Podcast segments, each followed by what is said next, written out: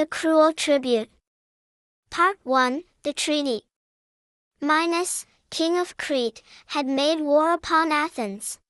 He had come with a great fleet of ships and an army, and had burned the merchant vessels in the harbor, and had overrun all the country and the coast even to Megara, which lies to the west.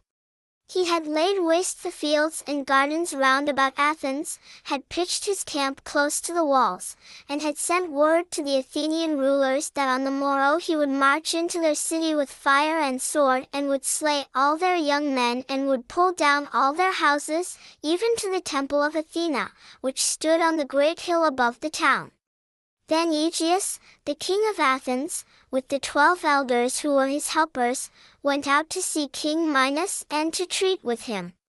O mighty king, they said, what have we done that you should wish thus to destroy us from the earth?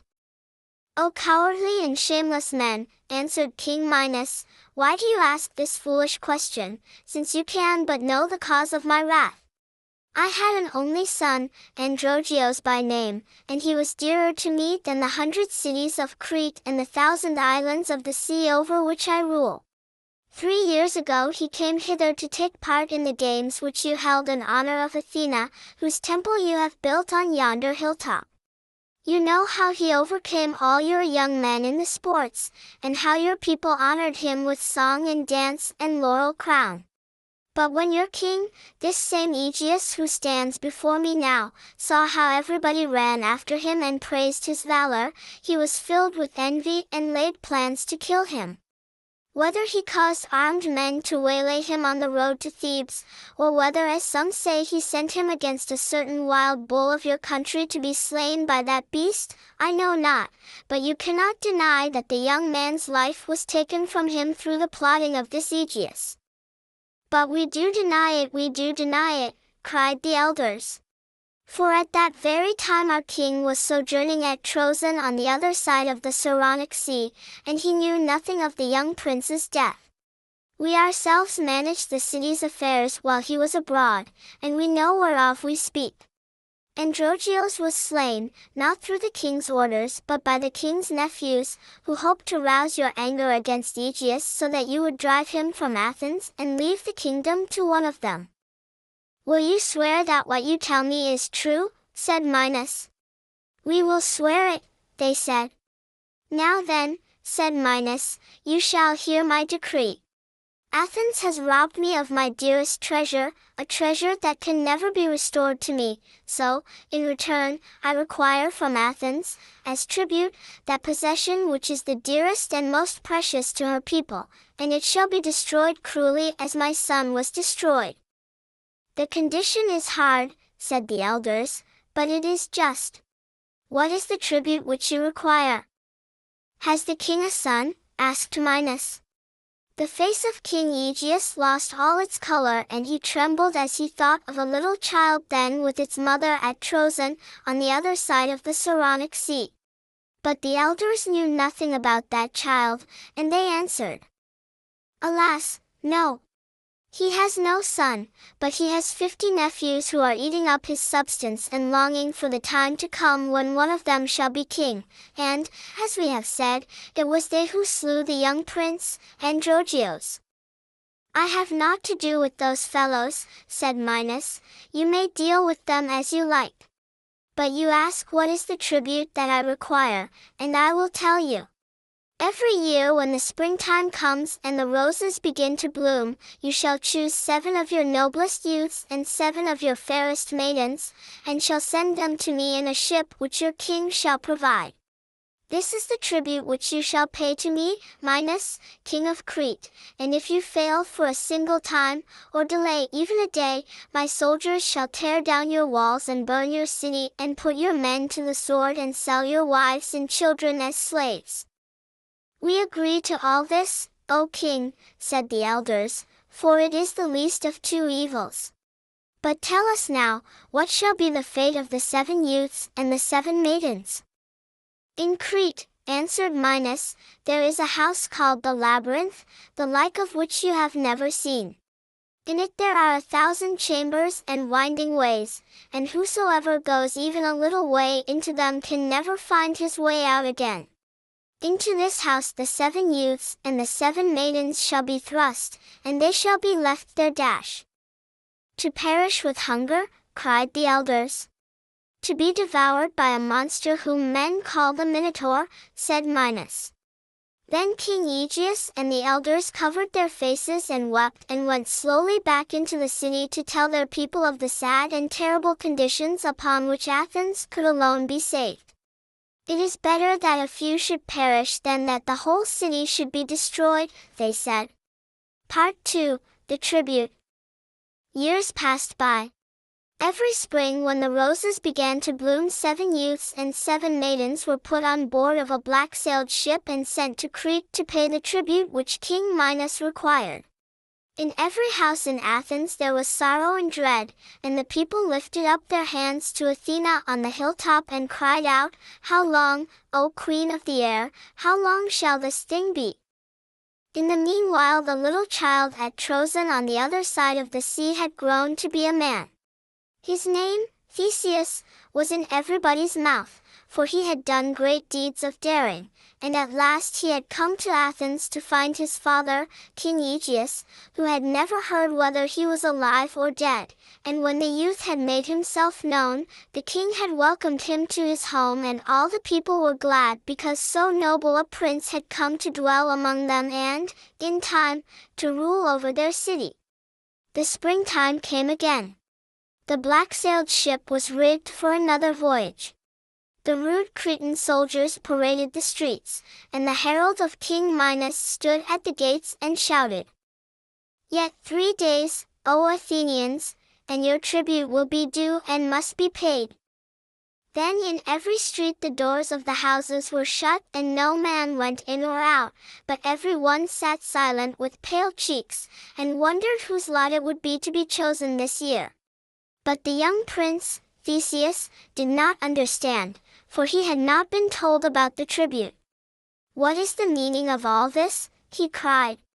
What right has a Cretan to demand tribute in Athens? And what is this tribute of which he speaks? Then Aegeus led him aside and with tears told him of the sad war with King Minos, and of the dreadful terms of peace.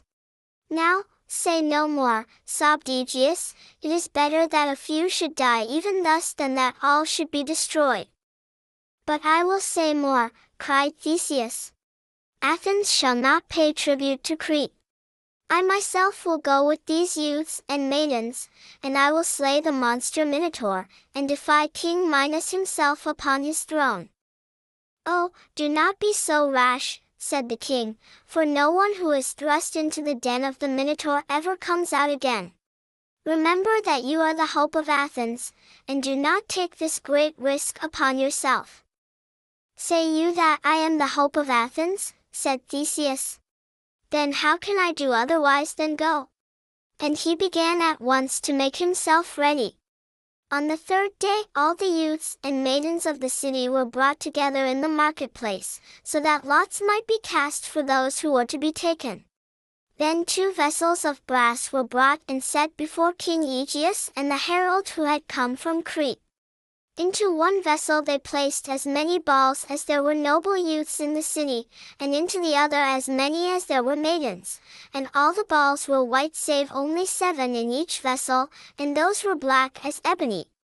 Then every maiden, without looking, reached her hand into one of the vessels and drew forth a ball, and those who took the black balls were borne away to the black ship, which lay in waiting by the shore. The young men also drew lots in like manner, but when six black balls had been drawn Theseus came quickly forward and said, Hold! Let no more balls be drawn. I will be the seventh youth to pay this tribute. Now let us go aboard the black ship and be off. Then the people, and King Aegeus himself, went down to the shore to take leave of the young men and maidens, whom they had no hope of seeing again, and all but Theseus wept and were broken-hearted. I will come again, father, he said. I will hope that you may, said the old king, if when this ship returns, I see a white sail spread above the black one, then I shall know that you are alive and well, but if I see only the black one, it will tell me that you have perished. And now the vessel was loosed from its moorings, the north wind filled the sail, and the seven youths and seven maidens were borne away over the sea, towards the dreadful death which awaited them in far distant Crete.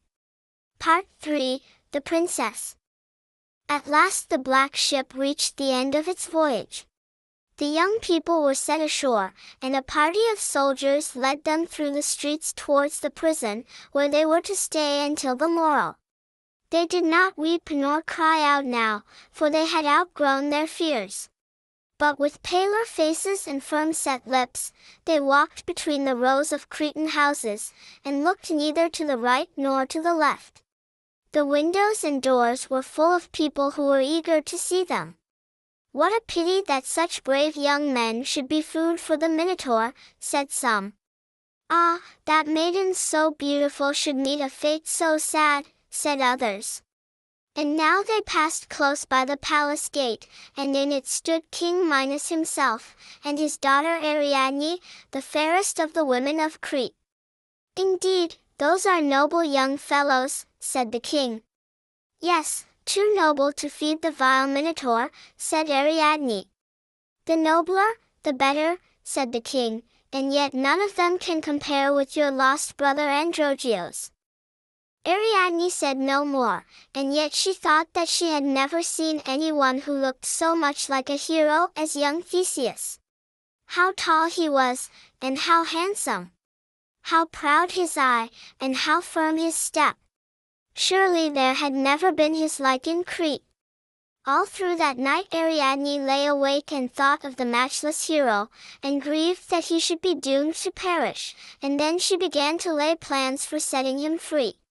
At the earliest peep of day she arose, and while everybody else was asleep, she ran out of the palace and hurried to the prison. As she was the king's daughter, the jailer opened the door at her bidding and allowed her to go in. There sat the seven youths and the seven maidens on the ground, but they had not lost hope. She took Theseus aside and whispered to him. She told him of a plan which she had made to save him, and Theseus promised her that, when he had slain the Minotaur, he would carry her away with him to Athens where she should live with him always. Then she gave him a sharp sword, and hid it underneath his cloak, telling him that with it alone could he hope to slay the Minotaur. And here is a ball of silken thread, she said. As soon as you go into the labyrinth where the monster is kept, fasten one end of the thread to the stone doorpost, and then unwind it as you go along. When you have slain the Minotaur, you have only to follow the thread and it will lead you back to the door. In the meanwhile I will see that your ship is ready to sail, and then I will wait for you at the door of the labyrinth. Theseus thanked the beautiful princess and promised her again that if he should live to go back to Athens she should go with him and be his wife. Then with a prayer to Athena, Ariadne hastened away. Part 4 The Labyrinth As soon as the sun was up the guards came to lead the young prisoners to the labyrinth.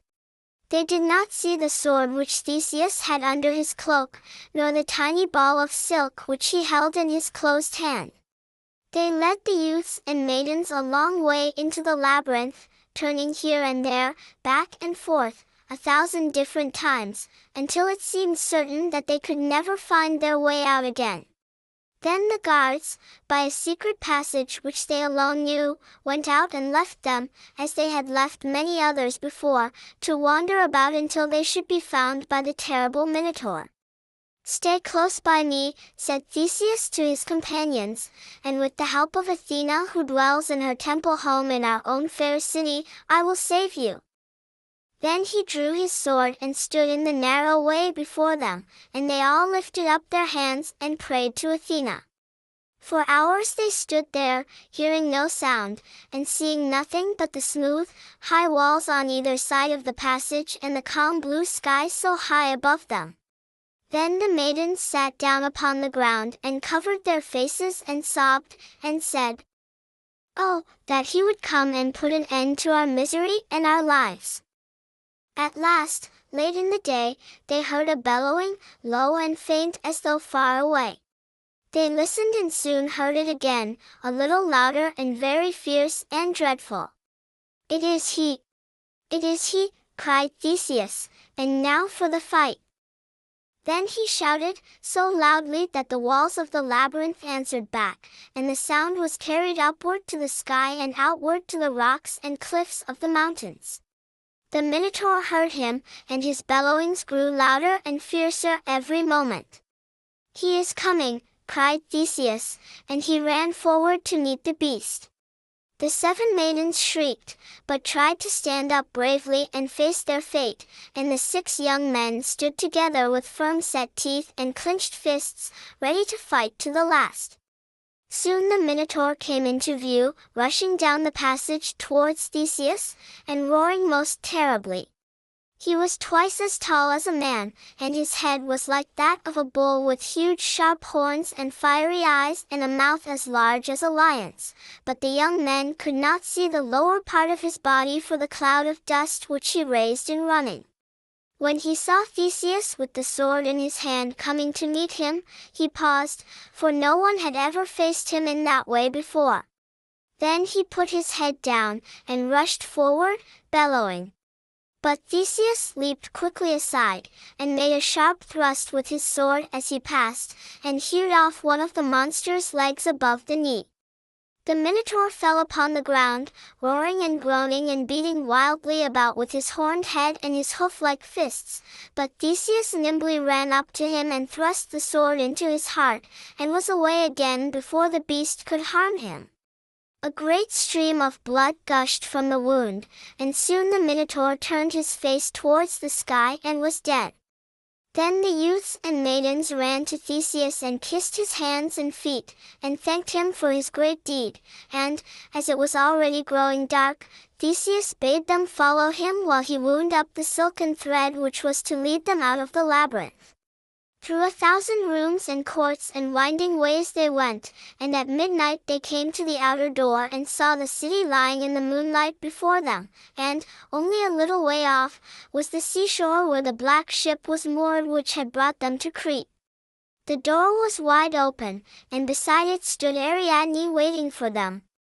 The wind is fair, the sea is smooth, and the sailors are ready, she whispered, and she took the arm of Theseus, and all went together through the silent streets to the ship.